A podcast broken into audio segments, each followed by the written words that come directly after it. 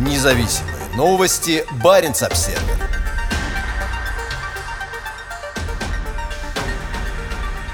Москва.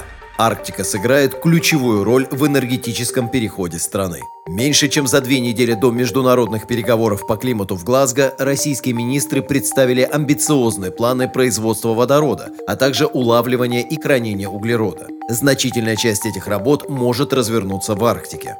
В начале октября президент Путин собрал федеральных министров, ведущих госчиновников и представителей крупнейших энергетических компаний страны на совещание по климатической политике. По словам президента, сейчас идет разработка детального плана сокращения углеродоемкости российской экономики. Мы ставим амбициозную задачу сделать его, объем чистой эмиссии парниковых газов, даже ниже, чем в Евросоюзе, подчеркнул президент во время видеоконференции. Россия ставит целью сократить выбросы на 79 9% к 2050 году и достичь углеродной нейтральности к 2060, пояснил Путин, повторив те же тезисы на российской энергетической неделе. Верным госчиновникам не потребовалось много времени для принятия соответствующих мер. 15 октября премьер-министр Михаил Мишустин заявил, что в ближайшие три года в новые отечественные технологии производства, транспортировки и хранения водорода будет вложено 9 миллиардов рублей. Для этого будут использованы огромные российские запасы природного газа, а также атомная энергетика и возобновляемые источники энергии. По словам Мишустина, в трехлетний период будет создано несколько технологических полигонов для производства водорода, в том числе в Арктике. В Европе сейчас происходит энергетическая трансформация, оказывающая растущее давление на российскую экономику, зависимую от нефти и газа. Уже более 60 стран заявили о намерении перейти к углеродной нейтральности. Это неизбежно повлечет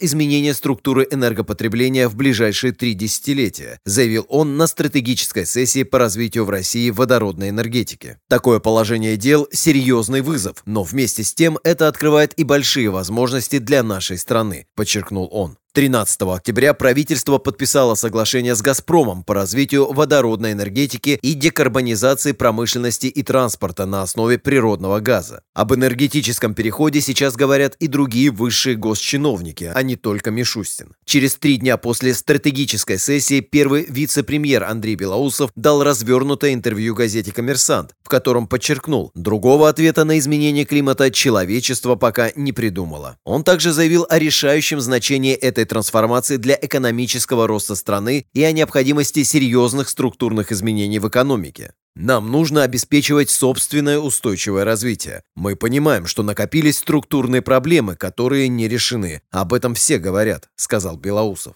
Наши структурные проблемы дают низкий темп роста. Низкие темпы роста не позволяют решать социальные задачи. По словам Белоусова, государственная стратегия энергоперехода обойдется примерно в 90 триллионов рублей за 28 лет. Это означает 3,2 триллиона в год, то есть речь идет о менее чем 3% ВВП, пояснил он. На зеленой волне находится и министр природных ресурсов Александр Козлов, который на этой неделе заявил, что Россия намерена активно заниматься улавливанием и хранением углерода. По словам Козлова, создана рабочая группа из специалистов ведущих государственных органов и энергетических компаний. По словам Козлова, создана рабочая группа из специалистов ведущих государственных органов и энергетических компаний и будет разработан список предложений. Проекты по улавливанию, закачке и хранению СО2 – одно из важнейших направлений экономики, подчеркнул он на совещании на этой неделе. Заявления высших российских чиновников прозвучали незадолго до 26-й сессии сторон рамочной конвенции ООН по изменению климата в Глазго и, вероятно, подвергнутся тщательной оценке международного сообщества.